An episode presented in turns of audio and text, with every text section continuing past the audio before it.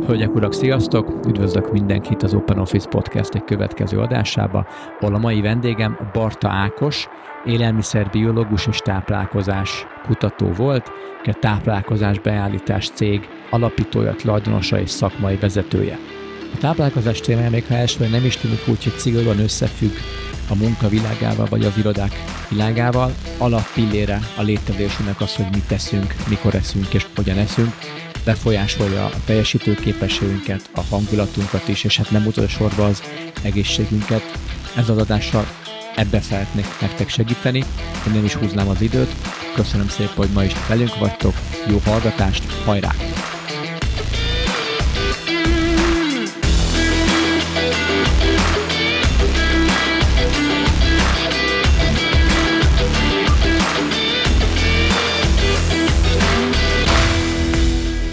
Kedves Open Office hallgatók, sziasztok! Üdvözlünk mindenkit a következő adásunkban, a mai vendégünk Barta Ákos, a táplálkozásbeállítás.hu-nak a szakembere. Ákos, szia! Üdv itt nálunk! Szia, én is üdvözlök mindenkit! Ákossal a táplálkozásról fogunk beszélni, és a felvétel előtt kicsit beszélgetünk, hogy pontosan milyen aspektusból is fogjuk meg ezt a mai beszélgetést, és arra jutottunk, hogy ma inkább azokhoz szeretnénk szólni, akik hosszabb távon egy fenntartható gondolkodásmódot és könnyen elsaját, vagy nem is könnyen, de elsajátítható táplálkozás szokásokat és gyakorlatot keresnek, ellenben azok, akik valamilyen rövid, gyors tippek, trükkökkel akarnak x kilót fogyni, hízni, vagy, vagy valamit rövid távon változtatni táplálkozásban, tehát mi most a hosszú távon az egészségükre és a táplálkozásukra gondolkodókhoz szeretnénk szólni. Akkor kezdjük is azzal az alapvető kérdéssel, ami szerintem kevesen tesznek föl, vagy keveset beszélnek, hogy miért is eszünk. Mire is való a táplálkozás. Én ezt egy mondatban úgy tudnám megfogalmazni, hogy ennek nyilvánvalóan az alapcélja, hogy a megfelelő tápanyagokkal, akár ugye makrók szintjén, mint hogy fehérje, zsír, szénhidrát, illetve ami nagyon-nagyon fontos, hogy a mikrotápanyagok szintjén, tehát vitamin, ásványok, nyomelem ellássuk a szervezetünket, tehát hogy ténylegesen tápláljuk a szervezetünket az ide vonatkozó legfontosabb téglákkal, elemekkel, nevezhetjük ezt bárkinek, kinek hogyan könnyen megfogni. Ezt azért is akartam megkérdezni, mert nagyon sok embernek, nekem is, ha nem is minden néha, a táplálkozás egy nyilván egy alapvető létszükséglet és egy élvezett forrás is. Egy egész, egy óriási behemot iparág épül erre, és nem mindegyiknek, vagy nem mindegyik szereplőnek az egészségünk megőrzése a célja.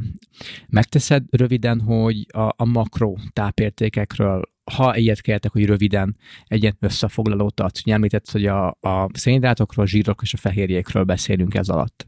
Ők hogyan függenek össze, melyik pontosan mire is való?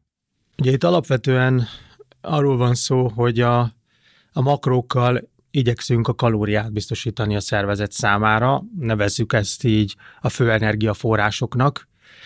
Ugye a, a fehérjék, amikhez ugye az aminosavakat kapcsoljuk, a zsírok, amikhez bizonyos zsírsavakat, itt minden esetben ugye vannak, ahogy a nevükből is látjuk, létfontosságú makrotápanyagok.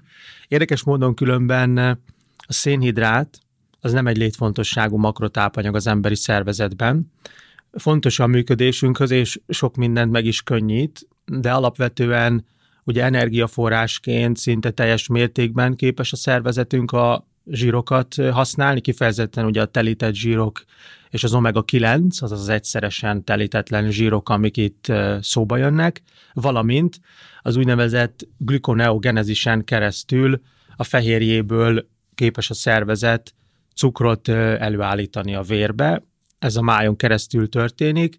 Ilyenkor van, hogy az elfogyasztott fehérje alakul át, de van, hogy a saját a szervezetben már beépült ugye fehérjéket, például az izomzat formájában használja a szervezet a glukoneogenezis során. Ez nyilván már nem egy ideális állapot, és számos funkció van az emberi szervezetben, ami ugye a szénhidrátokat mindenféleképpen igényli, tehát hogy legyen ugye glükóza vérünkben, hogyha egészen pontosak akarunk lenni. És említett, hogy, hogy a makrokkal leginkább az energia szükségletünket elégítjük ki. A, a fehérje is akkor egy energiaforrás? Nem, tehát természetesen ugye a, a makrókban az előbb említett kifejezetten ugye a létfontosságú, tehát az eszenciális makrók, azok számos egyéb folyamathoz szükségesek, legyen szó akár az ingerület átvívanyagok legyártásához, hormonoknak az előkészítéséhez, akár ugye a csontképzésben, az izomzatnak ugye a fejlődésében, a zsírsavak vonatkozásában, ugye az idegrendszer, megint hormonrendszer, tehát ez egy tekintetben egy nagyon összetett történet. Úgy próbáltam meg leegyszerűsíteni, hogy ugye a makrókat a legtöbbször ugye a kalória bevitellel társítjuk, tehát hogy ezek biztosítanak építőköveket is a szervezetünk számára, illetve a másik oldalon energiát is. Értem. Elképesztően népszerű, ha visszagondolok az elmúlt szerintem 30 vagy akár még annál több évre is, vagy a szénhidrátokat, vagy a, a zsírokat az ördögnek föl, föltüntet, ezeket nem szabad, és szénhidrátmentes diéta, vagy abszolút zsír, szegény diéta, és nagyon kevés szó esik szerintem arról, vagy, vagy szerintem olyan trend nem is létezik, ami, ami mind a kettőnek a megfelelő egyensúlyát promotálja, és egyikre sem mondja azt, hogy ú, ezek, ezek rosszak, hanem mindenképpen egy marketing fogásként az egyiket vagy piedesztára helyezi, vagy az abszolút, abszolút bűnként mutatja be. Van esetleg arra egy jó és a hallgatóknak könnyen feldolgozható arány vagy egyensúly, hogy szénhidrát és zsíroknak az aránya, hiszen ahogy mondtad, leginkább kalóriát ebből a kétféle kétféle makro ö, csoportból nyerünk. Mi lehet ez a, ez a jó egyensúly, amit egy átlag embernek érdemes így megjegyezni, vagy, vagy követni? Ugye a táplálkozás beállításnak különben azért az a neve ami, mert mi tíz évvel ezelőtt arra a küldetésre helyezkedtünk rá, hogy egyéni szinten igyekezzünk vagy felkutatni, vagy ugye magunk által ezt a témát kvázi kikutatva megmondani azokat a makroarányokat, amire egyénileg azt gondoljuk, hogy hosszú távon egy bizonyos esetben a leginkább tartható. Tehát ezért hívjuk ezt mi úgy, hogy egyéni anyagcsere profilok, próbálunk profilozni e tekintetben, hogy tudunk-e irányelveket adni annak kapcsán, hogy kiemelje mondjuk följebb a zsírbevételét, ki az, aki semmiképpen se csökkentse túl alacsonyra a szénhidrátbevitelét. Oda majd én visszakanyarodnék, hogy ennél szerintem sokkal fontosabb az, hogy ismerjük-e vagy sem akár a zsíroknak, akár a szénhidrátoknak az emberi szervezet számára biológiai értelme megfelelő formáit, tehát amit gyakorlatilag a tányérunkról elfogyasztunk, mert ez egy sokkal fontosabb alappillér, mint az, hogy ezután milyen irányba mozdítjuk el a makroknak az arányát. Oké, okay, akkor beszéljünk erről. Oda visszatérnék egy pillanatra, hogy azt viszont jól látod valószínűleg saját tapasztalatból, hogy a fehérjében van a legkisebb játéktér, holott már ezzel is sokan kommunikálnak, hogy ha fogyni szeretnénk, akkor emeljük meg a világba a fehérje bevitelünket, meg hogyha nagy izmokat szeretnénk, akkor az kiszállólag a fehérjéről kell, hogy szóljon. Ez sosem volt így, ráadásul ugye a nyugati kultúrában az embereknek a fehérje bevitele az nem alacsony, és a probléma inkább az, hogy nem alacsony, és emellett viszonylag egyoldalú, tehát dominálnak bizonyos aminosabb formák, amik az öregedési folyamatokat bizonyítottan gyorsítják. Tehát e tekintetben a fehérjebevitel csökkentése, akár hogyha vegetáriánus vagy flexitáriánus szemszögből nézem, az kifejezetten a fiatalság megőrzéséhez bizonyos keretek között hozzá tud járulni. Csak ez számos iparág szemszögéből nézve, ugye nem egy divatos nézőpont, ahol ugye fehérje pótlásra helyezzük rá az egész koncepciót, ami szabályozza jobban az éjségérzetünket, mert ugye a fehérje az viszonylag erősen szabályozza az éjségérzetét az embernek, ami nagyon fontos funkció is egyben.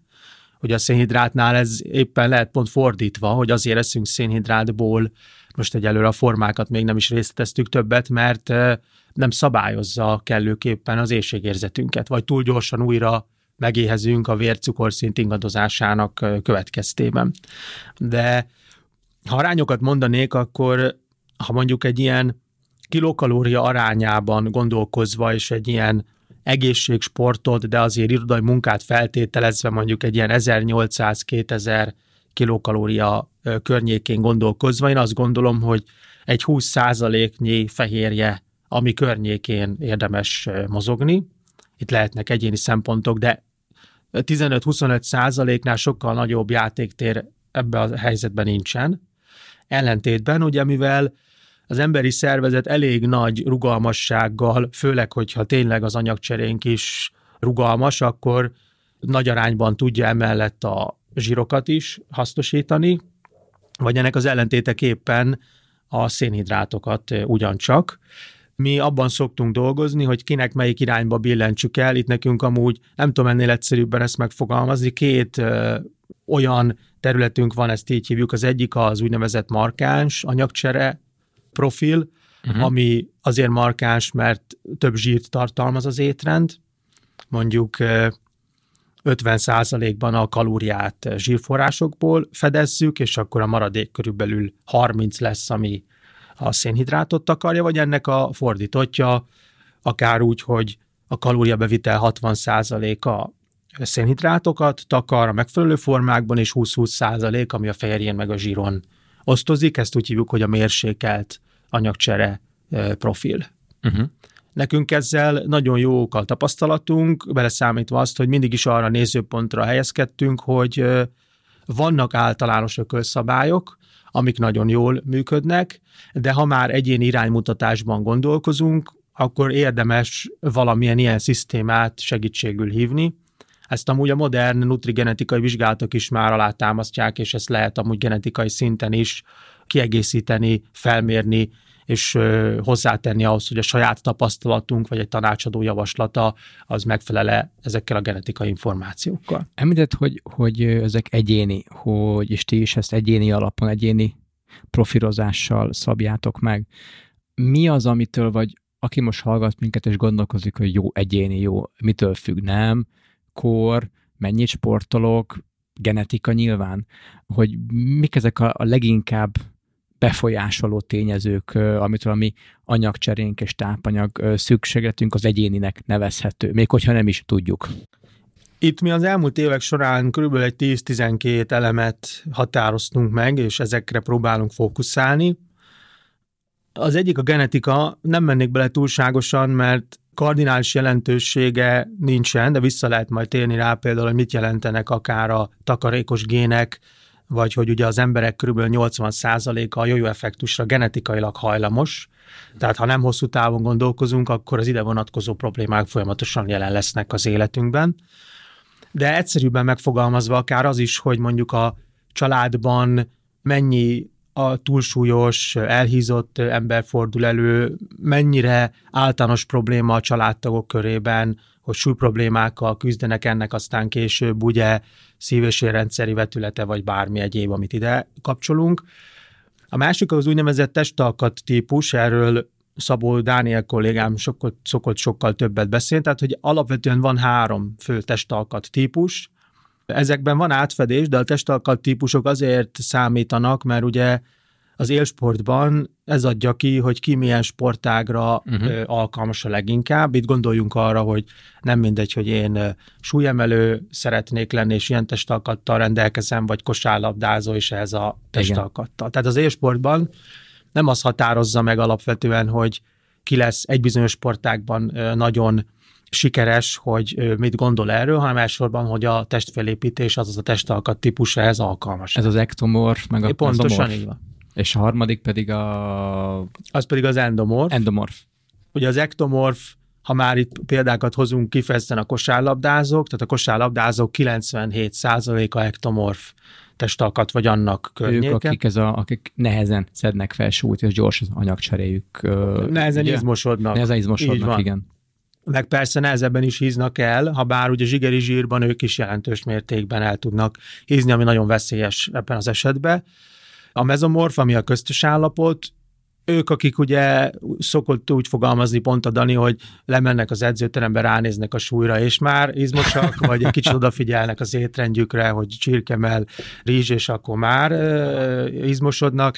Meg van ugye az endomorf, akik az általában alacsonyabb testalkatú, köpcösebb uh, típusok, és ott nyilván akár a sportnak a megválasztása és az étrendre való odafigyelés nagyon nagy jelentőséggel bír. De így van, tehát ez is egy, ez egy nagyon-nagyon régóta tudományosan vizsgált terület, amit mi igyekszünk segítségül hívni. Uh-huh. De, hogy említetted, természetesen a nők férfiak között is van ide vonatkozó különbség.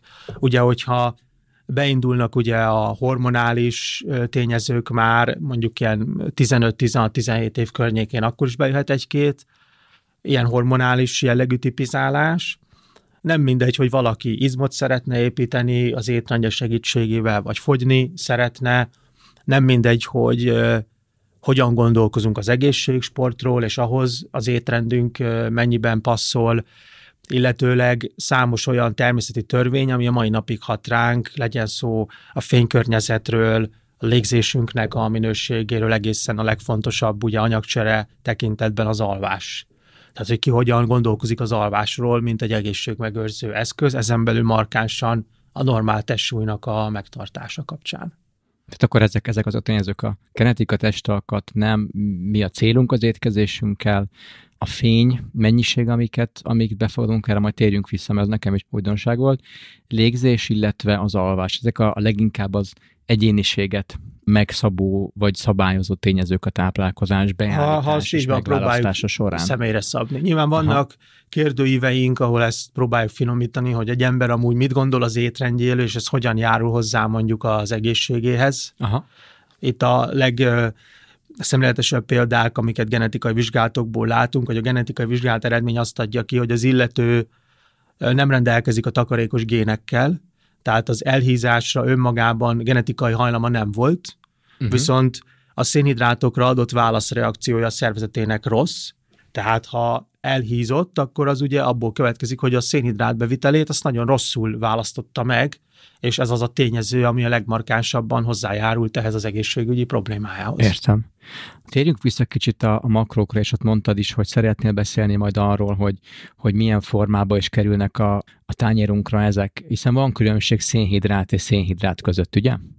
Abszolút mértékben. Én eleve azt gondolom, hogy szénhidráttal globálisan kommunikálni az az egyik legveszélyesebb dolog, mert nyilván szénhidrát alatt ért valamit az élelmiszeripar, szénhidrát alatt ért valamit az egészségügy, szénhidrát alatt ért valamit egy biológus, meg szénhidrát alatt próbálunk dolgokat táplálkozás tudományilag értelmezni, de azt azért leegyszerűsítve, mint egy ökölszabály kijelenthetjük, hogy az emberi szervezet biológia alapon szénhidrát gyanánt, keményítőre, meg ehhez hasonló egyéb poliszaharidokra, az élelmi rostokra vár, tehát hogy ez az, ami az egyik ugye hozzájárul mint egy energiaforrás a szervezet működéséhez, gondolok itt ugye a keményítő forrásokra, az élelmi rostok pedig a mikrobiomon keresztül, azaz a bélbaktériumokon keresztül járulnak hozzá a szervezet egyéb működési mechanizmusához. Azt mondod, hogy vannak a keményítők, és vannak a poli... Mind a kettő poliszaharid, ez azt jelenti, hogy ezek, ezek hosszú szénhidrát láncok, Aha. különböző elágazásokkal, tehát poliszaharid mind a keményítő, mind pedig ugye az élelmi rostoknak az a formája, amit mi ugye elsősorban a vízoldékony rostokon keresztül próbálunk fedezni. Uh-huh. Ez a lényeg. Tehát mindegy, hogy az étrendünk szénhidrátban gazdag, vagy szénhidrátban szegény, uh-huh. ettől még erre a két építőkockára mindenképpen szükség van. És mik a tipikus keményítő, és mik a tipikus rost források? Amit még fontos, hogyha szénhidrátot veszünk magunkhoz, az az elsősorban keményítőt, meg rostokat, mert ezzel még jöhet egyszerű cukor, ott a gyümölcsöknél érdemes erről egyszerű cukrok pontosan beszélni, akkor ezek, ha tehetjük, legyenek minél kevésbé feldolgozottak, tehát teljes értékű, ami nem egyenlő teljes kiörlésűvel keményítő forrásokban gondolkozzunk. Itt, amit mi, mint fogalom, definíció legfontosabbnak találunk, az a acelluláris és celluláris szénhidrátokban való különbség. Ugye normál körülmények között a természetben, hogyha veszünk mondjuk egy rizs szemet, uh-huh. akkor egy rizs szem az egy sejtet jelent, az egy sejtzárvány, amiben ugye a keményítő meg a rost be van zárva, Uh-huh. Tehát így a benne lévő szénhidrát az ugye celluláris, ezt így meg lehet főzni, és így el lehet fogyasztani, biztosítja számunkra azt, ami fontos lehet. Ellentétben, ha én ezekből a sejtzárványokból akár egy konyhatechnika segítségével, vagy élelmiszeripari technikák segítségével elkezdem a szénhidrátot kibontani, akkor ugye az már elindul egy olyan elváltozás irányába, ami nagyobb mértékben gyakorolhat hatást akár a vércukorszintünkre, akár ugye a bélflórának az egyensúlyára. Gondolok itt ugye a lisztre, vagy a lisztből kiszedem a keményítőt, a keményítőt fölbontom egész natív szőlőcukorig, meg az összes többi technika, aminek ugye a legegyszerűbb formája, hogyha én a burgonyát nem főzve fogyasztom el, hanem egy mondjuk egy kemény burgonya pürét készítek belőle, vagy egy burgonya krémlevest, uh-huh. ugye akkor széttördelem ezeket a sejtszárványokat, az azt jelenti, hogy sokkal jobban meg fogja emelni a vércukor szintemet. Tehát, hogyha egy, egy ét, mondjuk egy krumplit is ilyen szinten feldolgozok, hogy pürésítem, vagy darálom, akkor akkor teljesen kvázi megváltozik. Össze, akkor a, már acerulárissá válik a benne lévő szénhidrát egy jelentős része. És, aha. És ez, ezen keresztül már jobban megemeli a vércukorszintet. Ami nem feltétlenül probléma, hogyha jó az inzulinérzékenységünk, mert rendszeresen mozgunk megfelelő formában, de hogyha valaki keveset mozog, a testsúlyát szeretné normalizálni, akkor ez egy rossz irány. És mondjuk ugyanaz alapon a mindenféle smoothie meg turmixok, igen, de természetesen számít, hogy az alapélelmiszerbe egységre vetítve, tehát mondjuk 100 g mennyi szénhidrát volt eredetileg. Alap, alapvetően. Tehát Aha. nyilván ugye egy zöldleveles zöldségben is találunk viszonylag kevés szénhidrátot, amivel ugye az emberi szervezet amúgy nem kezd semmit, tehát energiához nem jutunk egy spenótból alapvetően. Tehát, hogyha abból csinálunk vízzel egy turmixot, az nyilván nem befolyásol Aha, szinte semmit, de mondjuk sok céklalevet azt már nem viszogatnék így e tekintetben. Tehát ott Értem. már a mérték az mindenképpen egy tényező. És mondjuk belegondolok abba, hogy a legtöbb smoothie miből szokott készülni. Most egy ilyen boltot látok magam előtt.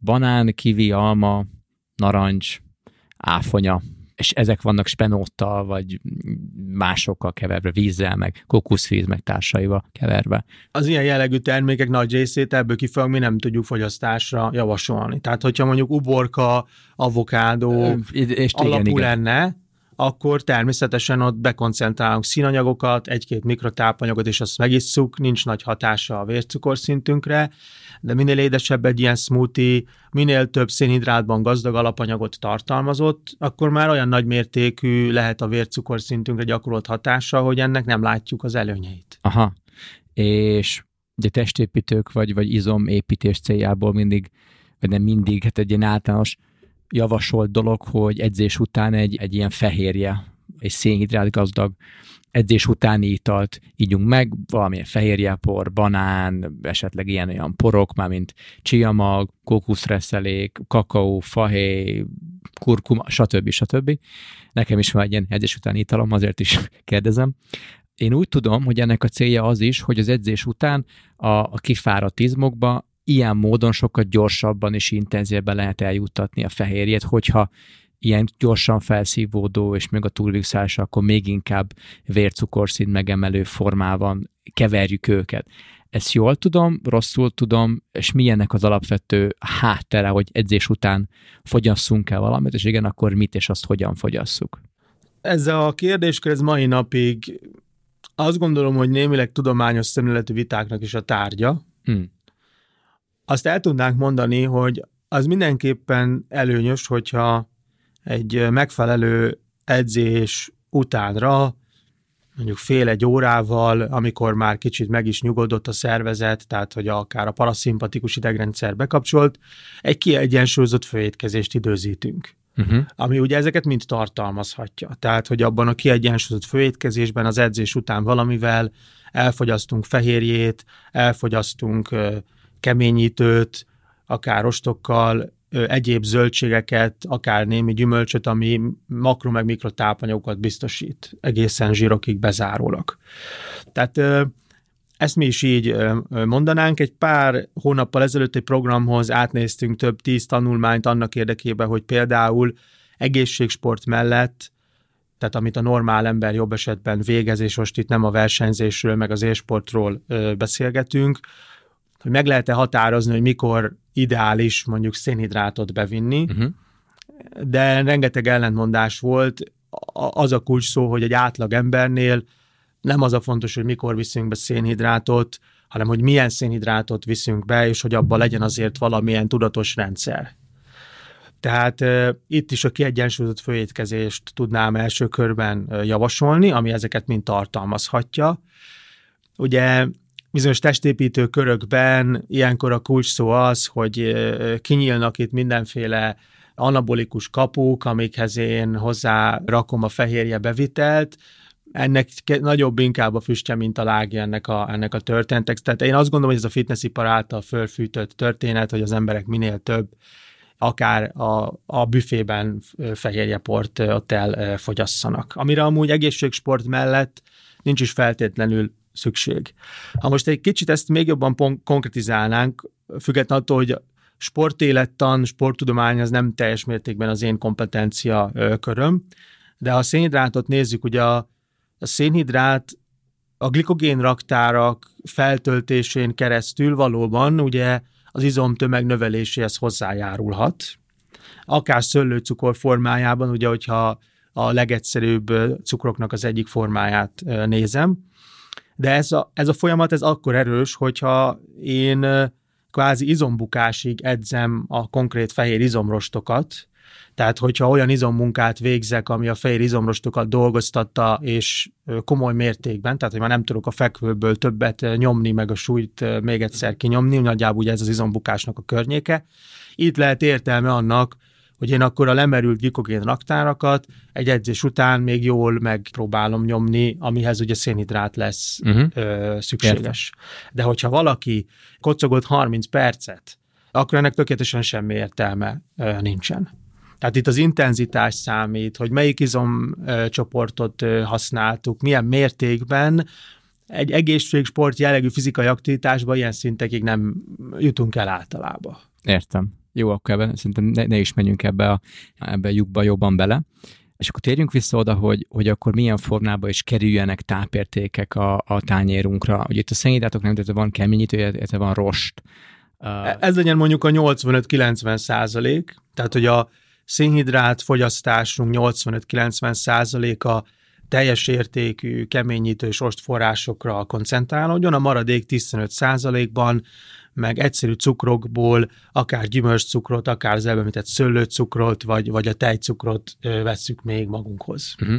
És mik ezek a, ezek a teljes érték, vagy a, a, a legkönnyebben javasolat? Ugye most nem tudjuk, hogy kihallgat minket, milyen háttérrel, milyen Mi célral. ezeket úgy szoktuk hívni, hogy biztonságos keményítők, akkor hívjuk, hogy igen. Akkor mik ezek a biztonságos keményítők és rostok? A biztonságos keményítő fogyasztásnak nálunk az alapfeltételei például az, hogy ha tehetjük, akkor válasszunk gluténmentes keményítő forrásokat. De ami természetesen az, gondolom. Egyelőre igen, tehát ami celluláris, ahogy, tehát hogy főtt rizs, főtt hajdina, főtt kinoa, főtt burgonya, egészen ugye különlegesebb gyökérzöldségekig bezárólag, mint hogy akkor édesburgonyát, vagy jamgyökeret, ami ugyanúgy megteremne Magyarországon, hogyha igényelnénk. Amúgy a kinoára is van, tehát a Debrecen Egyetemen van Európai Uniós kutatási projekt arra, hogy milyen körülmények között lehetne az Európai Unióban a kinoa termesztését meg, megnövelni.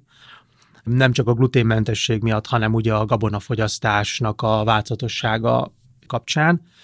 A másik, hogy helyezzük előtérbe a főzés párolást, az még biztonságosabbá teszi ezeknek az ételeknek a fogyasztását. Tehát még akkor is, hogyha mondjuk tésztába gondolkozunk, a főzés miatt a tészta is előnyösebb, vércukorszintünk tekintetében mindenképp, uh-huh.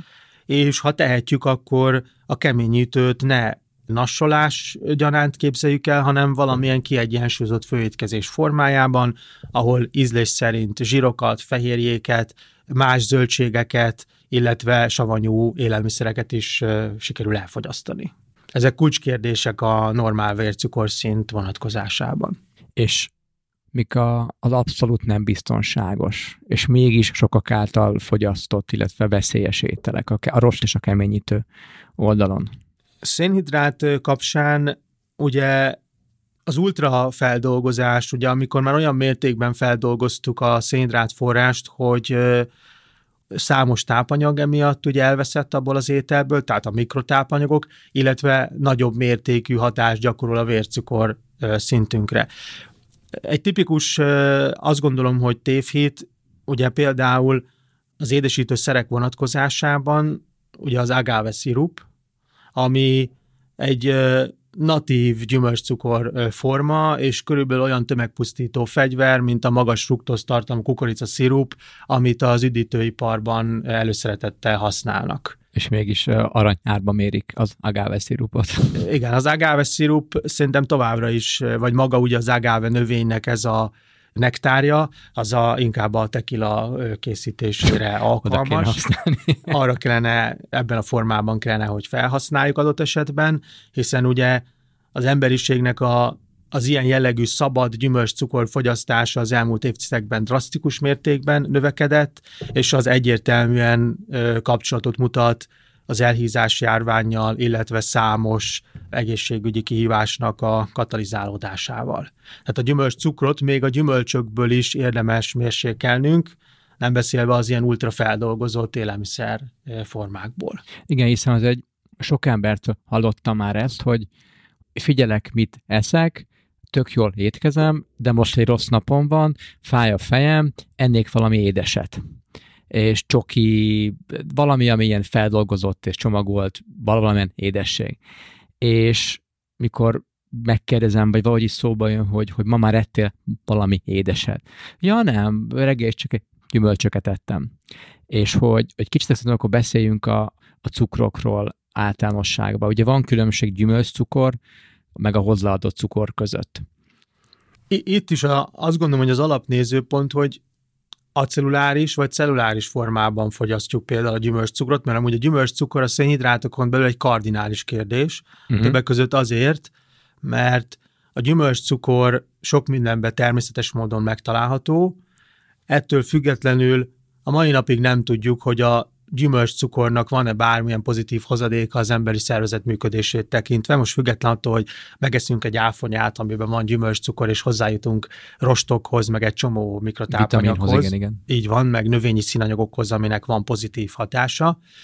Viszonylag kevés információnk van arról, hogy a gyümölcscukornak van-e szerepe, viszont egy mennyiség fölött a gyümölcscukor okozhat emésztési zavarokat, a gyümölcscukor felszívódási zavarán keresztül, amiben az emberek legalább 30%-a beleesik, illetve ha sikerült is felszívnunk a gyümölcscukrot, akkor az pedig az anyagcsere folyamatokat egy mennyiség fölött nagy mértékben meg tudja már zavarni. Tehát uh-huh. például a gyümölcscukor egy mennyiség fölötti fogyasztása az a nem alkoholos eredetű zsírmáj kialakulásához hozzájárul, és utána pedig fokozza ugye ezeknek a zsigeri zsíroknak a felhalmozódását.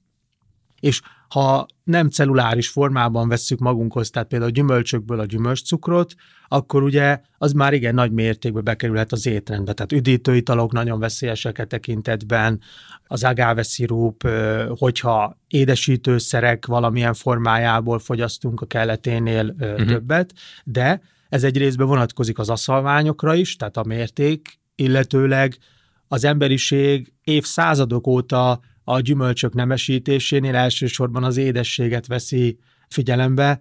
Tehát, hogyha már elmegyünk a piacra, borízű almát én már nem tudom, hogy hol lehetne beszerezni, mindenre az van ki, hogy mézédes ez, mézédes az így, úgy, amúgy.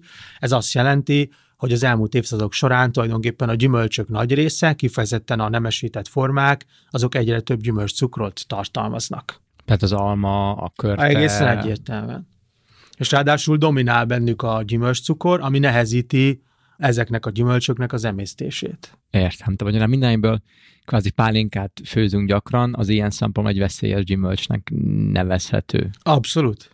Az agáve nektárnál és a tekilánál is megvan ez az analógia, de igen, tehát hogy a, a barackfélék nagy része, a körte, a, a nemesített almákból jompa pálinkát főz adott esetben az ember, mint hogy ebből nagy mennyiséget fogyaszt a mindennapok során. A gyümölcsből akkor mik, mik azok, hogyha valaki enne valami édeset, és hál' Istennek nem csokihoz nyúl, vagy, vagy cukros üdítőhöz nyúl, akkor mik a, a javasolható gyümölcsök, hogyha, hogyha a, a mértékletességet betartják?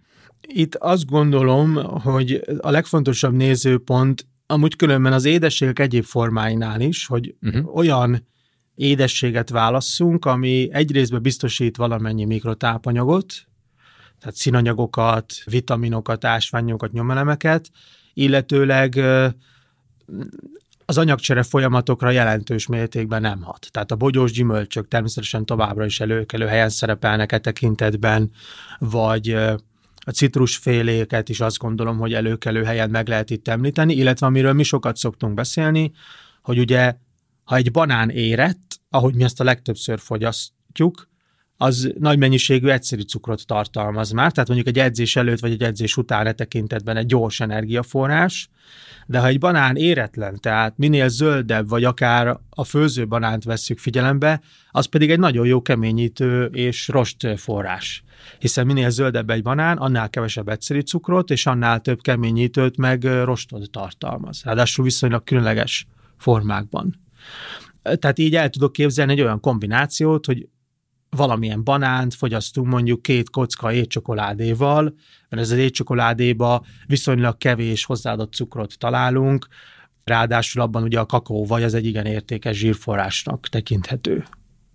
Uh-huh. Vagy gesztenye, akár egy, akár egy gesztenyéből készített édesség formájában. Ugye a gesztenye önmagában hasonló, mint a rizs, uh-huh. de tartalmaz tápanyagokat, illetőleg e tekintetben ebbe az egész koncepcióba azért azt gondolom, hogy belepasszol.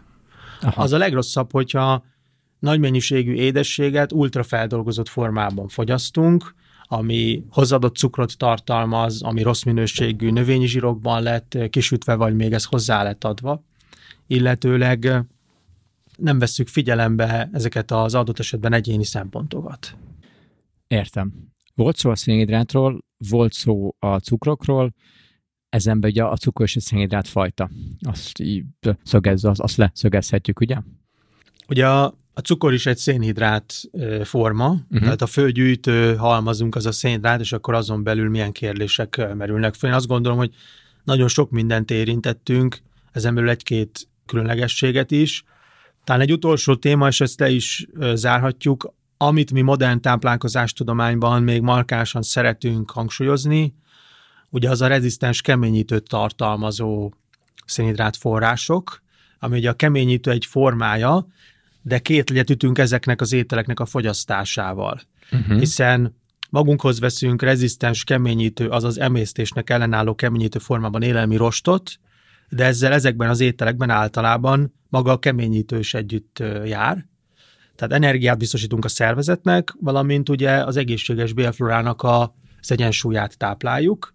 Ilyen például az előbb említett minél zöldebb banán, vagy a főzőbanán. Hüvelyesek között is nagyon sok ilyet találunk, ami azt gondolom, hogy előny, illetve érdekes módon jelenlegi tudásunk szerint, ha bizonyos keményítő forrásokat megfőzünk, visszahűtünk és úgy fogyasztjuk el, akkor is ugye a főzés visszahűtés hatására megnő a rezisztens keményítő tartalma. Mondjuk, hogyha egy krumplit megfőzünk, majd behűtünk, és, és utána... a saláta formájába esszük el.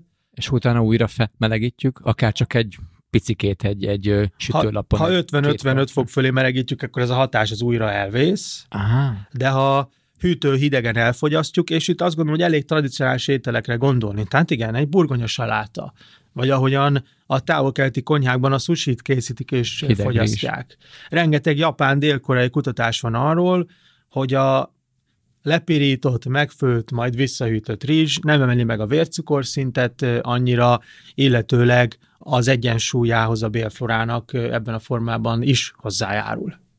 Nekem is most egyik kedvenc ilyen nasim, az sima hideg rizs, 50-60 gram kb, tehát nem sok, egy tejáskanál magyaróval, és egy pici kis banán, egy ilyen egy harmad, vagy max fél, fél, fél banán.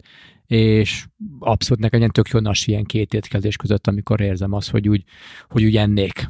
De egy, egy pár darab sushi ugyanilyen lehet, hogy ami algalapba be van tekerve, avokádót, vagy a ízlés szerint, amit még gondolunk, ugye hozzá van adva, vagy Japánban a benzinkúton lehet kapni ugye alga batyukat, aminek a közepébe mondjuk akár egy savanyú szilva van. Tehát ezt egy háromszög szendvics össze nem lehet hasonlítani táplálkozástudományi szempontból, egy ilyen ételt. De igen, vagy ha nasként nézzük, attól függ, ugye itt a banánál egy kicsit, hogy mi a cél, mert hogyha edzés előtt akarjuk magunkat egy kis energiával megturbózni, akkor nem baj, ha a banán érett, Aha. de milyeneket szoktunk javasolni, hogy egy pár szem dióféle, amiből vannak jó meg rossz reprezentások, és akkor még mondjuk egy zöld banánt uh-huh. megeszünk vele.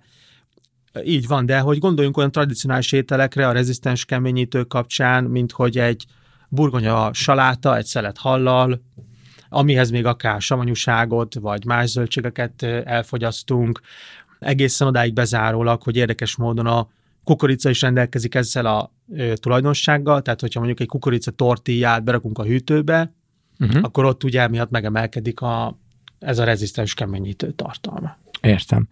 A dióféléket említetted, ez szintén is, szintén mostanában egy népszerű, vagy mondjuk úgy, hogy, hogy jobban előtérbe került táplálkozás, vagy olyan, hogy a táplálékforrások, mandula, kesudió, mogyoró, paradió, és a többi, és a többi. Én hallottam mindegyikről szinte jót és szinte rosszat, és nektek van valami alapvető besorolás, hogy mi, ami abszolút javasolt, és mi, ami kevésbé javasolt? Itt amúgy át tudunk fűződni majd a zsíroknak a kérdésére például, mert ugye a, a diófélék általában elsősorban különböző zsírokat, azon belül bizonyos zsírsavakat tartalmaznak. Amikor mi étrendre vonatkozó tanácsot ö, teszünk, akkor mindig igyekszünk legalább három tényezőt figyelembe venni. Uh-huh és akkor ezekről a tényezőkről lehet beszélni, hogyha össze akarom foglalni az ilyen, ugye az angol azt gondolom egy kicsit jobb ebben a területben, hogy én mondjuk a seeds, az, amiről beszélgetek most veled, vagy mondjuk a tree nuts, uh-huh. mert nálunk ez az olajos mag, vagy ez a dió, ezéb dolgok, ez ilyen nagyon-nagyon ilyen összekevert, összemosódnak összemosódó könnyen, igen. téma.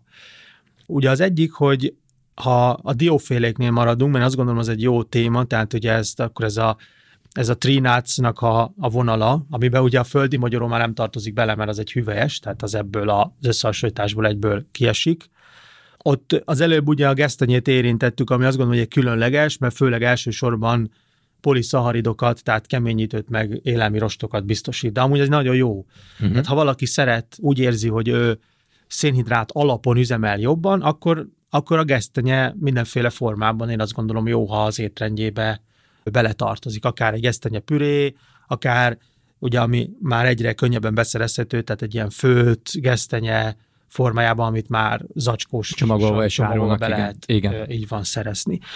Most nem mondanék olyan példát, hogy ugye van számos európai népcsoport, mondjuk, hogy Korzikán mindenhol nő a gesztenye, és ott aztán felhasználják a gesztenyét, palacsinta, gesztenye palacsinta, gesztenye tészta, egy csomó ilyen nagyszerű dologhoz, meg ugye a sertéseket etetik a gesztenyével, és abból lesz a legjobb minőségű érlelt sonka, vagy bármi egyéb. Ami még itt azt gondolom, hogy fontos összehasonlítás, az egyik, hogy az adott dióféle, ez azt gondolom, hogy táplálkozás tudományilag a legjelentősebb, milyen zsírokat tartalmaz. Uh-huh. E tekintetben a kókuszdió én azt gondolom, hogy, hogy abszolút a top. Az első helyére a makadándióval övetekszik, a kókuszdióban ugye főleg telített zsírokat találunk, ami jó az emberi szervezetnek és energiaforrásként is kiváló. Uh-huh. A makadámdióban meg omega-9-et, mint a hasonlóképpen az olivabogyóhoz vagy az avokádóhoz, de szinte kizárólag csak omega-9-et tartalmaz, ami ugyanúgy, ugyanúgy egy nagyon biztonságos, egészséges és jó energiát adó zsírforrás. Uh-huh. Tehát az első helyre valahogy itt a, az aranyérmet megosztanám. Oké, okay, kókusz és a makadám. A kókusz és a makadám ö, dió között. Ha a zsírokat innentől vesszük figyelembe, akkor már nehézségeink vannak, uh-huh. mert a, a legtöbb egyéb diófél, amit mi ismerünk és beszerezhető, mint a közönséges dió, a pekándió, paradió, kesudió. Mandula. Ezek, a mandulára vissza tudunk térni, Jó, az okay. egy kicsit más, okay. igen ezek már elsősorban omega-6-ot tartalmaznak, amiben a magyar étrend eleve bővelkedik, és ez nekünk sok hosszú távú egészségügyi problémát okoz. Aha. Az omega-6 étrendi túlsúlya. Tehát ha valakinek kiegyensúlyozott az étrendje, akkor különben azt mondom, hogy egyéb tényezőkből, tehát például a mikrotápanyag tartalmukból adott esetben adódóan, közönséges dió, pekándió, paradió, ez nyugodtan lehet az étrendünknek a része, mondjuk ilyen nassolás gyanánt, tehát például pekándiót, én is tartok az autómban, hogyha ha úgy adódik, hogy már Gyorsan, régóta igen. igen, nem evett az ember ö, semmit. A másik, ami azt gondolom, hogy kardinális kérdés, az a dióféléknek az emészthetősége, tehát hogy van dióféle, ami könnyen emészthető, van, ami kifejezetten nehezen emészthető, és így arra érzékenyeknél okozhat problémát. A mandula például elég nehezen emészthető, nagyon sok omega 6 tartalmaz, tehát e tekintetben egy elég rossz reprezentánsa különben a, hm. az ide vonatkozó ilyen mm, csonthéjasoknak, nevezzük így. És itt arra fölhívnám, hogy a figyelmet, hogy félreértés azért ne essen, tehát természetesen az esetek többségében számos egyéb okból kifolyólag akár hogyha egy ilyen magmixet nézünk, az még mindig sokkal jobb, mint hogyha ropit eszek tíz zacskóval a nap folyamán, meg mindenféle ilyen fehér lisztből, rossz minőségű Kekszek, zsírokból, meg, kekszeket, így, ja. így van, tehát hogy mm, nyilvánvaló, hogy itt nem ez az összehasonlításnak az alapja, de hogyha hosszú távon gondolkozunk, összetett kérdéseket veszünk figyelembe, akkor már ezt itt lehet így e tekintetben egy kicsit árnyalni. Ugyanez a helyzet a kesudióval. A kesudió viszonylag nehezen emészthető, ez részben azok, hogy sok rostot is tartalmaz. A kesudiónak amúgy elég magas a szénhidrát tartalma, tehát sokan azért vonzódnak hozzá, mert igazából ez a zsír-szénhidrát kombó a kesudiót, ami nagyon vonzóvá teszi. Viszont nem igazán előnyös a zsírsav profilja a kesudiónak. Tehát ha sokat eszünk belőle, akkor nem csak túl sok extra kalóriához jutunk, hanem az egészséges zsíroknak az arányát rossz irányba befolyásoljuk. Igen, mert vigyázni kell, mert az egy, egy, egy dióban elképesztő sok energia, vagy a diófélékben nagyon energiadús ételek, és nagyon könnyű belőle sokat enni, nasi, nasi formájába is, vagy csak így megszórni egy zapkását, vagy egy smoothie vagy bármit, és figyelni kell a, a bevitel, ezt én saját bőrön tapasztaltam ki. Mi a helyzet a magyaróval? Említetted, hogy az, az, az nem dióféléknek számít, hanem a hüvelyesek. A földi magyaró. A földi magyaró, igen.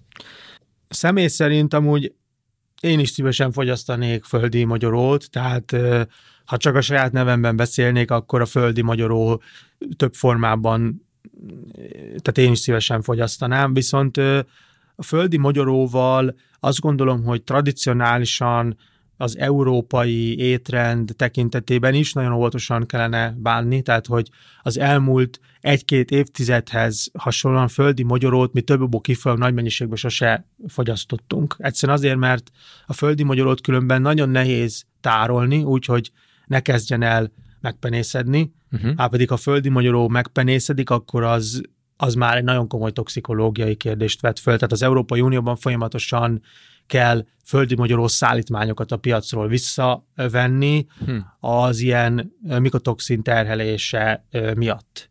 Tehát ezt az emberiség azzal kezelte meg viszonylag hatékonyan, hogyha a földi magyaró gyorsan feldolgozom, uh-huh. tehát egy földi magyaró krém formájában, akkor ezt a folyamatot ezt nagyjából ki lehet küszöbölni, ezt a problémát, de ettől függetlenül a földi magyaró az egyik fő allergén, amirehez mi nem vagyunk hozzászokva, ez egy komoly problémát jelentett az európai lakosság körében. A földi magyarót is nehéz emészteni, tehát gyakran okoz emésztési panaszt, rossz a zsírsav profilja, Hmm. Tehát nagyszerű édességet lehet belőle készíteni, bizonyos tápanyagokat ezen belül elvitamint tartalmaz, de ennél több jót nem tudunk róla elmondani. Tehát, mm-hmm. hogyha a mérleg nyelvét összehasonlítjuk, a pro és a kontra részen, akkor nem a pro oldalán mérleg a földi magyaró tekintetében. Értem. Most nyilván, ha Vietnámban lennénk, ott beszélgetnénk erről a kérdésről, ahhoz egy tradicionális étel, az emberek gyerekkortól kezdve fogyasztják, vagy afrikai néhány országba, akkor más mondanék, de ezekben az összehasonlításokban Nálunk a földi magyaró az a taposóakna élelmiszerek kategóriába esik, tehát hogy nagyon óvatosan kellene óvatosan vele, kell vele bánni. bánni. Jó, értem. Zsírok továbbra is, akkor diófélék megvoltak, mag, magvak, ezek is szintén még még népszerű chia mag, szezámmag, szintén az elmúlt pár évben nagyon népszerűen robbantak be az étkezésünkbe és a, és a popkultúrába is, mint javasolt egészséges superfoodok és nem tudom, és, és, és társaik. Ezekről mit gondoltok, vagy mit, mit gondolsz? Ugye a chia mag is tartalmaz jelentős mennyiségben szénhidrátot, ami azt gondolom, hogy az erőnyére írható, illetve hogy a chia magnak a fő népszerűsége itt a superfoodokon belül az, hogy omega-3-at is tartalmaz. A növény eredetű omega-3 források, hogyha már ugye ide kitérünk, ugye az emberi szervezet számára a zsírsavakból eszenciális az omega-3 meg az omega-6. Uh-huh. Tradicionálisan nekünk magyaroknak az omega-3-ra mindenképpen jobban kellene figyelnünk, mert az gyakran túl alacsony mennyiségben van jelen az étrendünkben, omega-6-ban meg tradicionálisan is tocsogunk kvázi, mindegy, hogy ez kesudió vagy sertés hús formájában van jelen. Ugye az előbb az omega-9-et említettük még, ami egy energiaforrás és nagy mennyiségben és biztonsággal fogyasztható, ugyanez igaz a telített zsírokra. Ugye az állati eredetű zsírok elsősorban omega-9-et meg telített zsírt tartalmaznak, és akkor valamilyen arányban jó vagy rossz, jön ezzel még omega-3 vagy omega-9. Uh-huh. Az, amit viszont fontos itt hangsúlyozni, hogy a chia mag, amivel én semmi problémát nem látok különben, a chia magnak az előnyeit az omega-3 tartalmára kihegyezni, az a modern táplálkozástudomány, és ezen belül nutrigenetikai információink szerint nem állja meg a helyét, hmm. hiszen ugye a növényi eredetű omega-3-at azt az emberi szervezetnek át kell alakítania, ugye az ott ala, és azt EPA plusz DH-val kell alakítani, és ez a folyamat, ez nagyon rosszul működik, egyeseknél kifejezetten rosszul működik, ebből kifolyólag változatlanul sokkal hatékonyabb, biztonságosabb és könnyebb az omega-3-at mindenképpen állati eredetű forrásokból bevinnünk. De ez lehet úgy is, hogy a kendermagot, lenmagot, akár a csiamagot nagy mennyiségben a tyúk fogyasztja el, és én pedig a tojás sárgájából veszem magamhoz a már állati eredetű, tehát az átalakított omega-3-at, és azt azonnal tudja a szervezetem hasznosítani.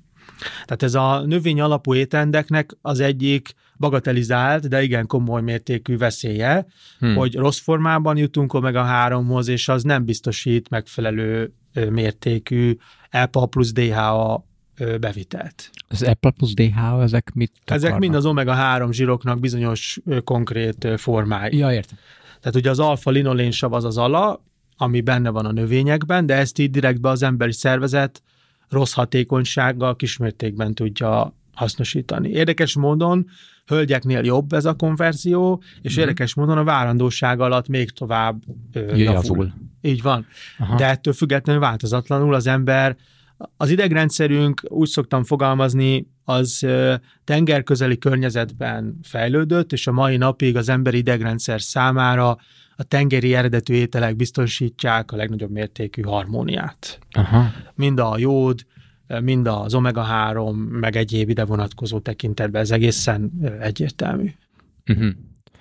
Röviden szerintem én szeretnék mindenképpen kitérni a népszerű diétákra. Ugye az elmúlt, most már itthon is, az elmúlt egy-két évben a, a vegán diéta, a vegetárius diéta, akár még a ketogén diéta, vagy bőtölésről, ugye az nem diéta, hanem egy étkezési szokás, vagy, vagy stílus, szabályozás, zenga, média, a szociális média, ezek eléggé népszerű és nagyon sok ember által dobált kifejezések, illetve gyakorlatok.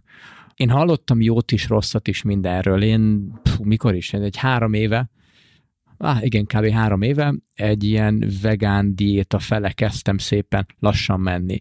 Mi történik, ha nem iszom, vagy nem fogyasztok tejterméket többé? Kipróbáltam helyett, akkor növényi tejet fogyasztottam, akartam, vagy éppen semmit, elkezdtem a kávét, feketénni teát, feketén inni, se nem tej, se nem kesutej, mandulatej. Itt egy pénzügyi aspektus is voltam úgy, csak mi történik, hogyha ezeket kiveszem az életemből? Nem igazán történt nagyon semmi, negatív, és inkább azt éreztem, hogy jobban érzem magamat. Emésztésem volt, és javult a közérzetem, meg az energiállátottságom is jó. Mi történik, ha nem ezek hús mondjuk egy hétig?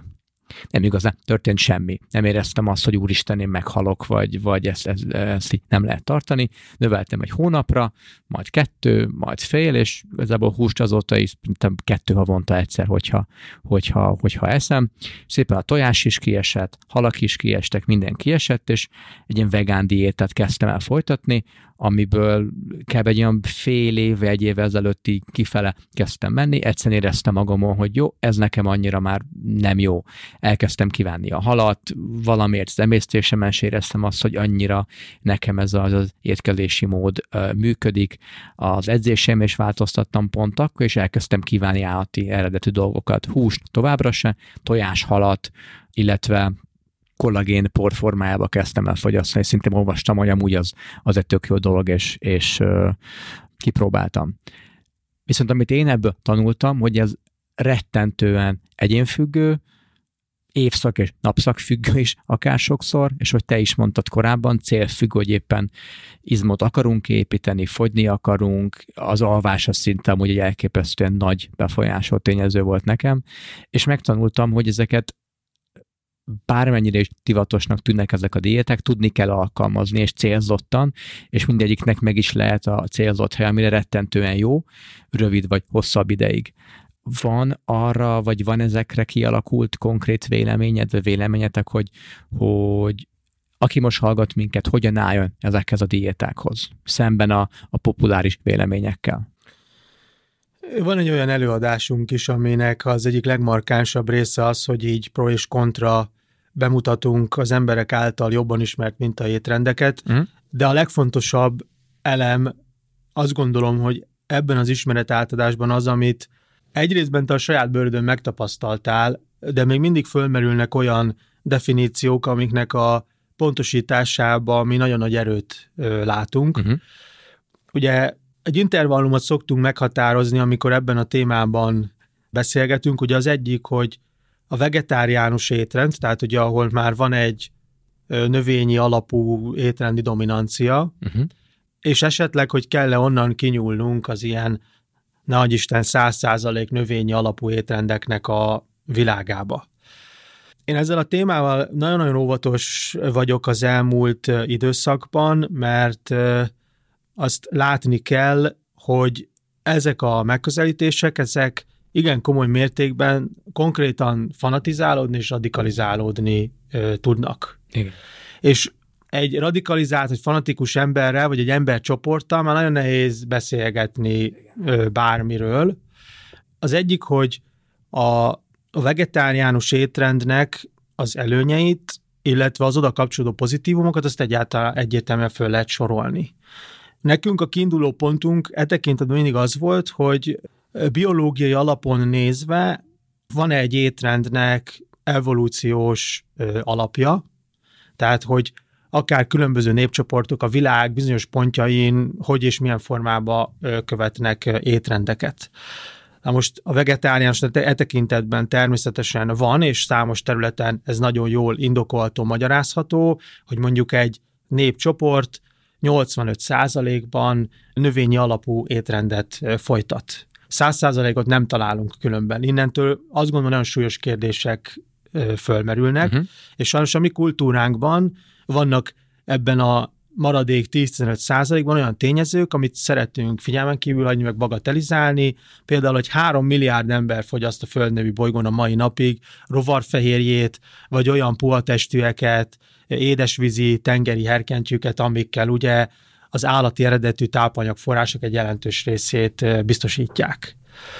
Attól itt még feljön a figyelmet arra, hogy a százalékosan nagyon magas növényi alapú étrendek, azok szinte mind trópusi, szubtrópusi területre koncentrálódnak, tehát minél jobban mozdulunk el az egyenlítőtől észak vagy dél fele, ott már jelentős változások mhm. következnek be egészen odáig, hogy viszont vannak olyan népcsoportok, akiknek 95%-ban állati eredetű az étrendje, és dominánsan, amúgy lakosság számot tekintve, itt nagyon-nagyon komoly különbségek vannak, akár hogyha antropológiailag hasonlítjuk uh-huh. össze, hogy különböző népcsoportoknál a földbolygó mely részén mik ezek az arányok.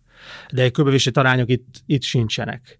Tehát a 85-90 százalék növényi alaptól tudunk terjedni a 95 százalék állati. állati alapig, és ezek a népcsoportok nálunk mind jobb bőrben vannak, úgy általánosságban véve, hogyha a természeti népeket nézzük. De egy-két komoly kockázattól eltekintve, hogy felöklel engem a rénszarvas, meg hogy vadászat közben, igen. Így van, vagy leesek a, a pálmafáról, és kitöröm a nyakamat.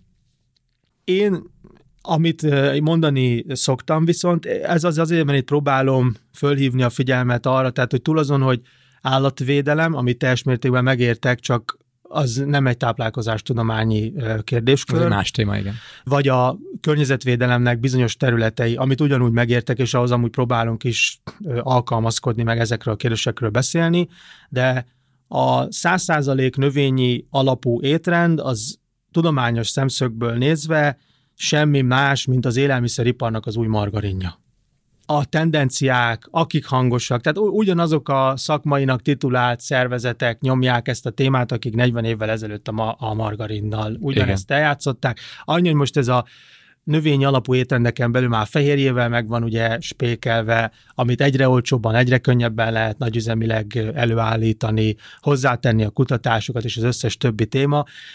Ezt lezárva azt gondolom, hogy ez ebben az esetben az egyik legszemléletesebb összehasonlítás, amit némileg te is említettél, hogy például a vegán sajtok, ha megnézzük, hogy milyen összetevőkből készülnek, általában Kókusz, kókuszolaj, burgonyakeményítő, valami ízanyag, színanyag, ezek olcsó alapanyagok.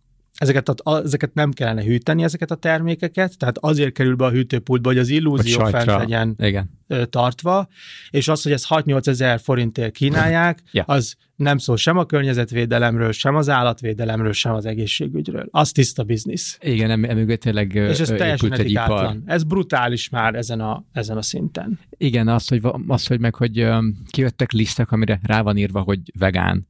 Uh, De vízre is van Szerintem már, van víz, amelyik, amelyik víz, amelyik vegán, vegán víz, már csak a megkinek kéne ráírni a sőkrompila, hogy vegán.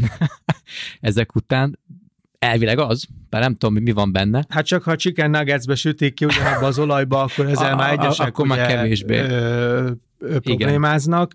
Itt lehet látni a pro és kontra dolgokat, de a lényeg, hogy, hogy a vegetáriánus étrendekig tökéletesen tudunk terjedni, segítséget nyújtani abban, hogy az hogyan lehet hosszú távon kiegyensúlyozottan összeállítani, és hozzá azokat a biológiai alapelveket is meghatározni, ami egyénileg segíthet minket abban, hogy ne kövessünk el valami óriási nagy hibát, akár az omega-3 bevitele, de érdekességképpen mondom, hogy ugye a növényi eredetű, tehát az A-vitaminnak a prekurzurát, a, B, a beta-karotint, azt az emberek 47%-a nem alakítja át retinollá, Uh-huh. És hogyha van egy cinkhiány, ami növényi alapú étrendeken eleve nagyon gyakori, akkor ez a folyamat Igen. meg még drasztikusabb mértékben katalizálódik. Igen, ezt én is magamon megtanultam, hogy, hogy amikor 100% vegánul próbáltam enni, e- egy rettentően nehéz tartani. Tehát 100% 90-95 az úgy tartható, átmentem anyukámhoz, sütött túról sütit, nyilván ettem belőle egy párat, és nem, nem, nem történt semmi, de rettentő nehéz volt helyesen étkezzek. E- és Egyre könnyebb amúgy, hiszen az élelmiszeriparnak írdatlan érdeke van abban, hogy Most már igen, megkönnyíts. igen, viszont, viszont nekem nem mindig éreztem magamat ugyanúgy jól. Tehát vegánul ettem a papíron, tehát nem volt semmi eredetű, de valamit nagyon jól működött, valami nagyon rosszul működött, valamikor tök jól uttam, valamikor kevésbé uttam, amikor fáradt voltam, amikor tele voltam energiával, és egyre több és több és több időmet emésztette, hogy utána olvassak, teszteljem, költségbe szintén, én vegán sajtok fel sohasem mentem el, de csak ami így kb. csomagolás nélkül meg tudtam venni, vagy maximális csomagolással, hogy bab konzervbe jön, vagy egy zacskóba jön, rizs szintén, de próbáltam minél, a, a minél kevésbé feldolgozott, vagy, vagy össze, összecsomagolt dolgok fele menni, de egyre több időt és energiát vett el tőlem, hogy próbáljam azt, ahogy te is mondtad, a megfelelő makro-mikro dolgokat bejönni, hogy ez, amit könnyebben feldolgozok, elérhető itthon, árba is oké, okay, szívesen is fogyasztom, el is tudom otthon készíteni, és mert ez egész egy, egy, egy, egy, egy problémává vált és a másik oldalt nem éreztem azt, hogy ú, ez nekem tényleg megéri. Azzal egyetértek, amit te is mondtál, hogy a állatok védelme, a környezetvédelem, illetve az, hogy valahogy limitálni azt, hogy mennyi hús fogyaszt az egész társadalom. Ezekkel mind egyetértek, de ahogy te is mondtad, a vallás, a vallás fele, meg az a, a fanatizmus fele nem igazán mentem el, és, és nem Holott is ez amúgy egy- volna. Ez egy drive különben, tehát ez egy nagyon erős, és érdekes módon én azt gondolom, hogy ez az élelmiszeripart is meglepte, hogy lesz nekik egy plusz drive a háttérben, ez a, ez a fanatizmus, és az, hogy Igen. én, tehát a fanatizmust én csak úgy értem, hogy mondjuk van egy, van egy weboldal, ahol két kattintással meg lehet nézni, hogy itt ugye nem arról van szó, hogy mi 100% növény eredetű étrendről bármit pro és kontra mondanánk, Igen. de hogy ugye aztán elindul egy kommunikáció, ahol az embereket én próbálom. Én csak a hittérítést tudom, mint fogalom Mm. ö, ö, itt példának hozni, de hogy, hogy túl menjünk ezen, mert nem is ez Menjünk is mondom a túl, lényeg. Ami viszont többször említetted, hogy ott gondolom még, hogy nagyon elferdülnek ezek az összehasonlítások, hogy mit értünk színhús alatt.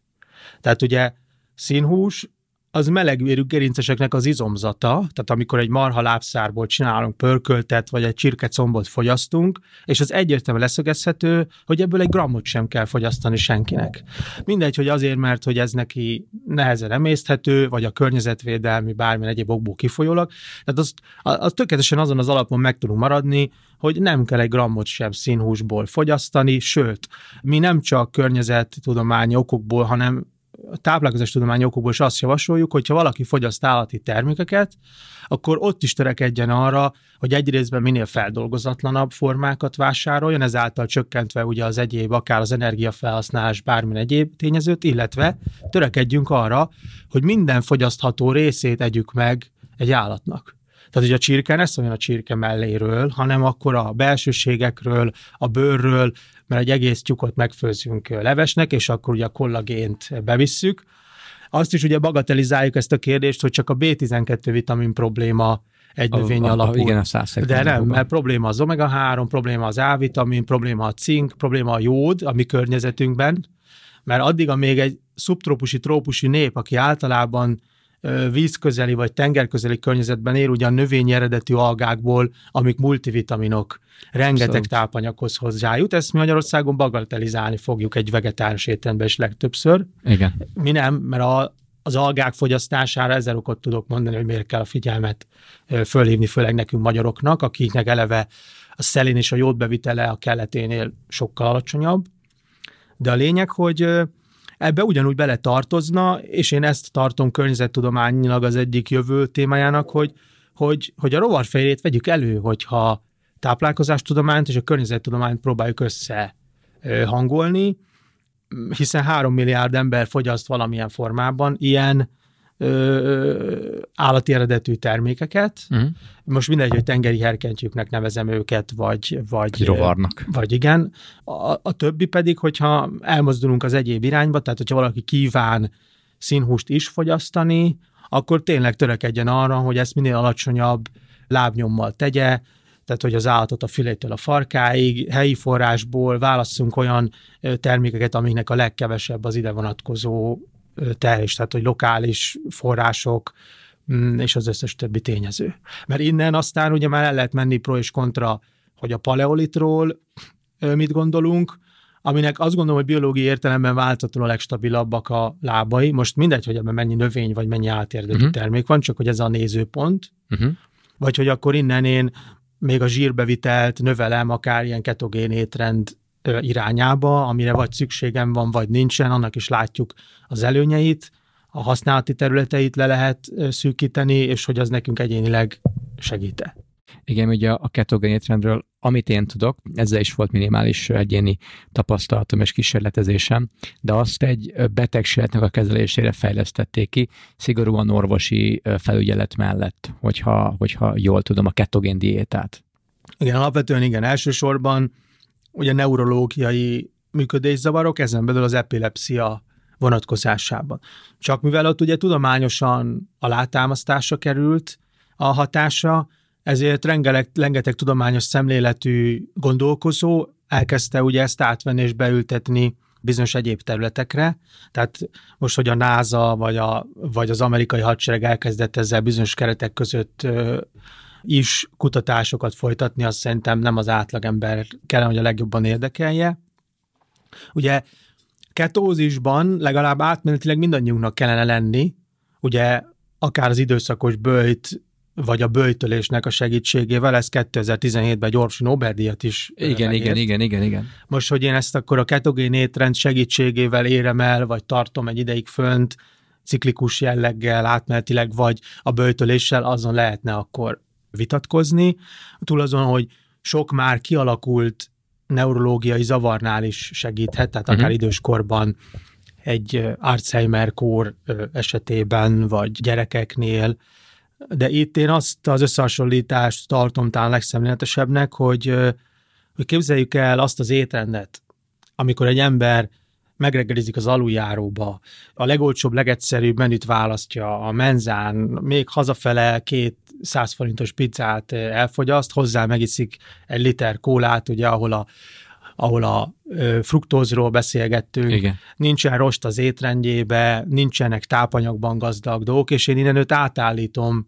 akár egy növényi alapú étrendre, akár egy ketogén étrendre, ahol az ökölszabályok le lesznek fektetve, ott mindenki jobban fogja magát érezni. Hirtelen, igen. Hirtelen egyértelműen előnyöket fog tapasztalni, amiről ódákat lehet zengeni.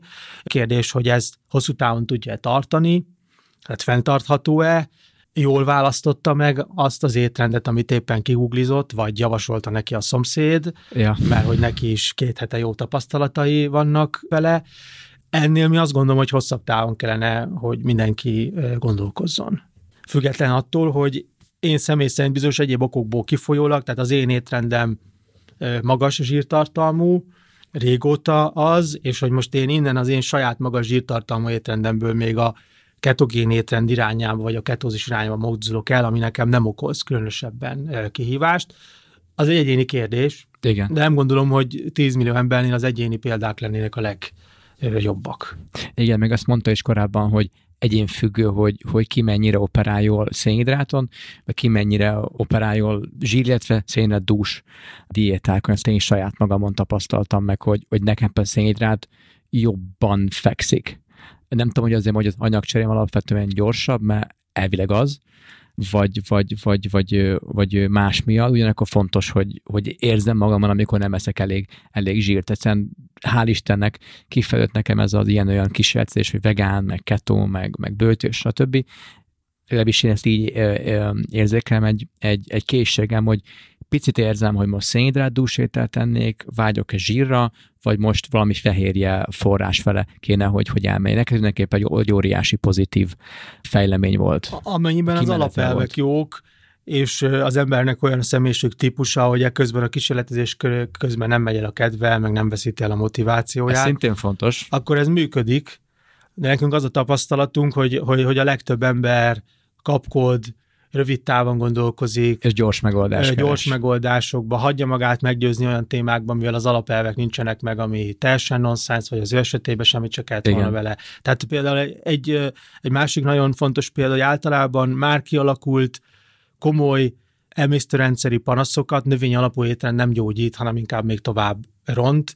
Ez ugye a növényeknek a paradoxonja, hogy a növényekben sajnos rengeteg olyan összetevőt találunk, ami komoly gondokat tud az arra érzékenyeknek okozni.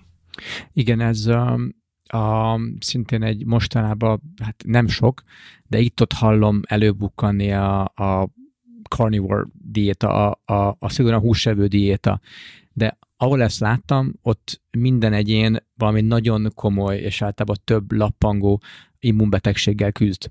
És sok-sok év kísérletés árán jöttek rá, hogy nekik a legtöbb panaszuk és a betegségük akár a, az izületi megbetegedések és izületi pótlásokig, már nagyon kis kortól kezdve, vagy mentális problémák, onnan jöttek, hogy, nő, hogy salátát ettek, hogy növényeket ettek, és nekik, de szerintem három vagy négy ilyen esetről hallottam, szinte csak húsevés volt, ami, ami meghozta azt a rövid távú változást, hogy, hogy elmúltak a panaszaik, és nem kell műtétekre járniuk, és, és komoly gyógyszereken élniük, de nyilván ők megint csak egy, egy nagyon szélsőséges. Igen, azt gondolom, hogy ez is egy kisarkított példa, tehát jól ismerjük természetesen ezeket. Megfoglalkozunk azzal, hogy ezt hogyan lehet pontosítani. Mm, Nyilván, amikor valaki már adott esetben nagyon elkeseredett, és egyéb megoldások nem segítettek, akkor, akkor ezekben is lehet gondolkozni. Ugyanazt az analógiát használnám, hogy honnan indulunk, mikor kezdünk már az egészséggel foglalkozni, és ott mi a, mi a cél. Itt ebben nekünk az egyik legegyértelműbb nézőpontunk, amit közvetítünk évek óta, ugye az, hogy például irritábilis bélszindrómában, ugye az egy nagy gyűjtő név, az alacsony FODMAP étrend, ahol pont bizonyos szénhidrátforrásokat ö, ö, csökkentünk, mérséklünk, vagy veszünk ki az étrendből, az, ami a leghatékonyabb eredményeket hozza. De ez ugye speciális, tehát ez egy olyan tudományos alapú étrend, ami bizonyos panaszokhoz illeszthető egy ilyen progresszív táplálkozásterápia ö, címszóval. Igen, szerintem ezt, ezt nagyon jól mondtad. Az időnk végére is értünk nagyjából.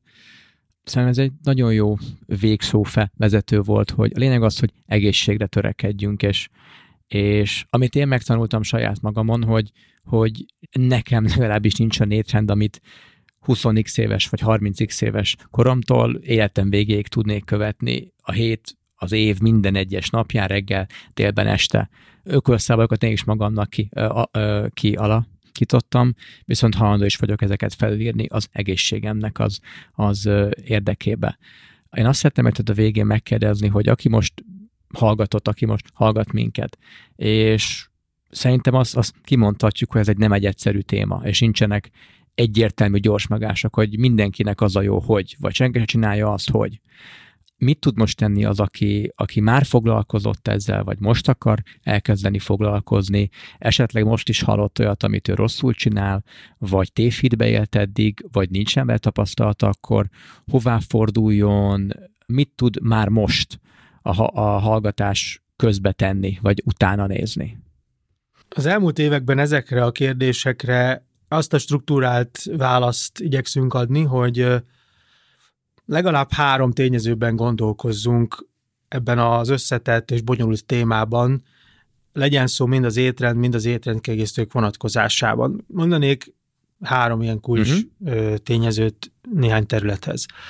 Az emberiség étrendje az elmúlt 50-60 évben többet változott, mint az azt megelőző 10.050-60-ba, és itt ez három fő területet érintett. Az egyik, hogy egyre több rossz minőségű zsírt viszünk be nem megfelelő formában, arányban. Uh-huh. Tehát, hogyha az elhangzottakra tudunk koncentrálni, akár már egy mediterrán étrendből kiindul, vagy itt is azért említeném a paleolitot egy kulcsszónak, mert a zsírokhoz kapcsolódó szemlélet ott nem rossz. Uh-huh. Ez egyértelműen kijelenthető. A másik, hogy mindenképpen legyen fókusz a szénhidrát bevitelünkön. Itt említettünk rengeteg ökölszabályt, keményítő rost, főzve, párolva. Ha tehetjük, akkor a gluténtartalmú gabonákra mivel azt mi taposóaknának hívjuk figyelmet fordítva, illetve hogy koncentráljunk azokra az egyrészben tradicionális ételekre, ahol legbelül is tudjuk, hogy tápanyagokat találunk. Élénk szín miatt fermentált zöldségek, vagy akár ugye a fehérjéknek a tápanyagban leggazdagabb verziói, most hogy egy szelet hal, vagy egy tengeri herkentyű, ez mindenkire rá van bízva. A másik terület, hogy ha tudjuk azt, hogy mik azok, amik általánosságban, vagy nekünk problémásak, ezeket amúgy ki lehet deríteni, tehát pár ezer forintért fájdalommentesen genetikai tejcukorérzékenység vizsgálatot el lehet már gyerekkorban végeztetni, akkor kerüljük a ránk nézve legveszélyesebb ö, ételeket, még akkor is, hogyha ezeket valamilyen okból kifog, nagyon szeretjük, meg Vagy kívánjuk. kívánjuk. Igen. igen. Mindenképpen koncentráljunk arra, hogy az étrendünk ne csak az élvezetet elégítse ki, meg gasztronógiai élmény nyújtson, hanem hogy az előbb említett mikrókat, makrókat is a megfelelő mennyiségben tartalmazza, tehát hogy tápláljuk a szervezetünket. Illetőleg, hogyha van valamilyen egyéni kihívásunk, akkor arra próbáljunk célzott megoldást találni, úgyhogy körültekintőek vagyunk ebben a témában. Itt is említettem, tehát nyilván, hogyha valakinek epilepsziás a gyereke, úgy hallgat minket, akkor javaslom, hogy a ketogén étrendnek ez esetben az ő egészségügyi kívásokat érintve, nyugodtan nézzen utána, mélyedjen el ebben a témában. Vagy az irritábilis bélszindróma, alacsony FODMAP étrend. És így azt gondolom, hogy mi segítséget nyújthatunk az ökölszamályoknak is a lefektetésében, amiről ma itt volt szó, mm. meg mhm. abban, hogyha valakinek egyéni akár már diagnosztizált problémái merülnek föl, akkor arra milyen racionális megoldást ö, találunk úgy, hogy ne kövessen el hibákat, vagy ne menjen el a kedve a próbálkozás alatt ettől az egész nyavajától, amit egészséges étrendnek apostrofálunk. Mert tehát az egyértelmű, hogy, hogy az élelmiszeripar rettentes módon megkönnyítette nekünk ezt a kérdéskört, tehát 0-24 behetjük a kedvenc ételünket az év 365 napján. Ott van előttünk. Mert így van, ott van, oda hozzák, ha ez mangó, akkor mangó, ha ez akármicsoda, akkor pedig az. Meg a felgyorsult életmódunk is nehezíti. Tehát olyanban már nem is mennék bele, nagyon fontos pedig, hogy bizonyított, hogy azok az emberek, akik magukra főznek, nagyobb valószínűséggel késznek olyan ételt, ami nekik jó, ami a szervezetüket célzottan táplálja, tehát beviszik a szervezetük működéséhez legszükségesebb tápanyagokat, hát hogyha ez még a megfelelő alapokra van építve. Igen. Vagy, vagy a közös étkezésnek, főzésnek az egyéb szociális aspektusai. Hozzáadott járulékai. Igen. És így tudunk a, a, az ilyen helikopter nézőpontból az olyan egyéni kérdésekig el kanyarodni, hogy mondjuk egy pajzsmúgy alulműködésnél mi milyen étrendi nézőpontokat javaslunk. Ákos, köszönöm szépen. Aki kedvet kapott, illetve úgy érzi, hogy, hogy el szeretne menni hozzátok, vagy hozzád, hol lehet a legkönnyebben elérni, hol, hol próbálkozzon? Szerintem a táplálkozás beállítás Facebook oldalt érdemes először nézegetni, mert ott a rendezvényeink is mindig láthatóak, receptek, ha valaki csak ízleli ezt a, geti ezt először ezt a témát, utána pedig ugye a táplálkozásbeállítás.hu, ahol még lehet nézelődni, akár előadásra bejelentkezni, egyéni konzultáció, vagy bármi egy, egyéb, aki, kinek mi a, az érdeklődése. Szuper. Most van például egy új receptkönyvünk, ami azt gondolom, hogy nagyon szépre, meg különlegesre sikeredett, amit ilyen elbuk formájában oh. be lehet szerezni, hogyha valaki rögtön a, az otthoni főzést szeretné megvalósítani a mi nézőpontjaink szerint. Most ez egy népszerű téma hogy is az otthonlevés, meg az, meg az I- otthonfőzés. Igen, igen, Nem lehet mindig rendelni. Ákos, köszönjük szépen, hogy eljöttél. Én is köszönöm. Kedves hallgatók, nektek is, hogy velünk voltatok ma is, és további szép napot kívánunk nektek. Sziasztok! Sziasztok!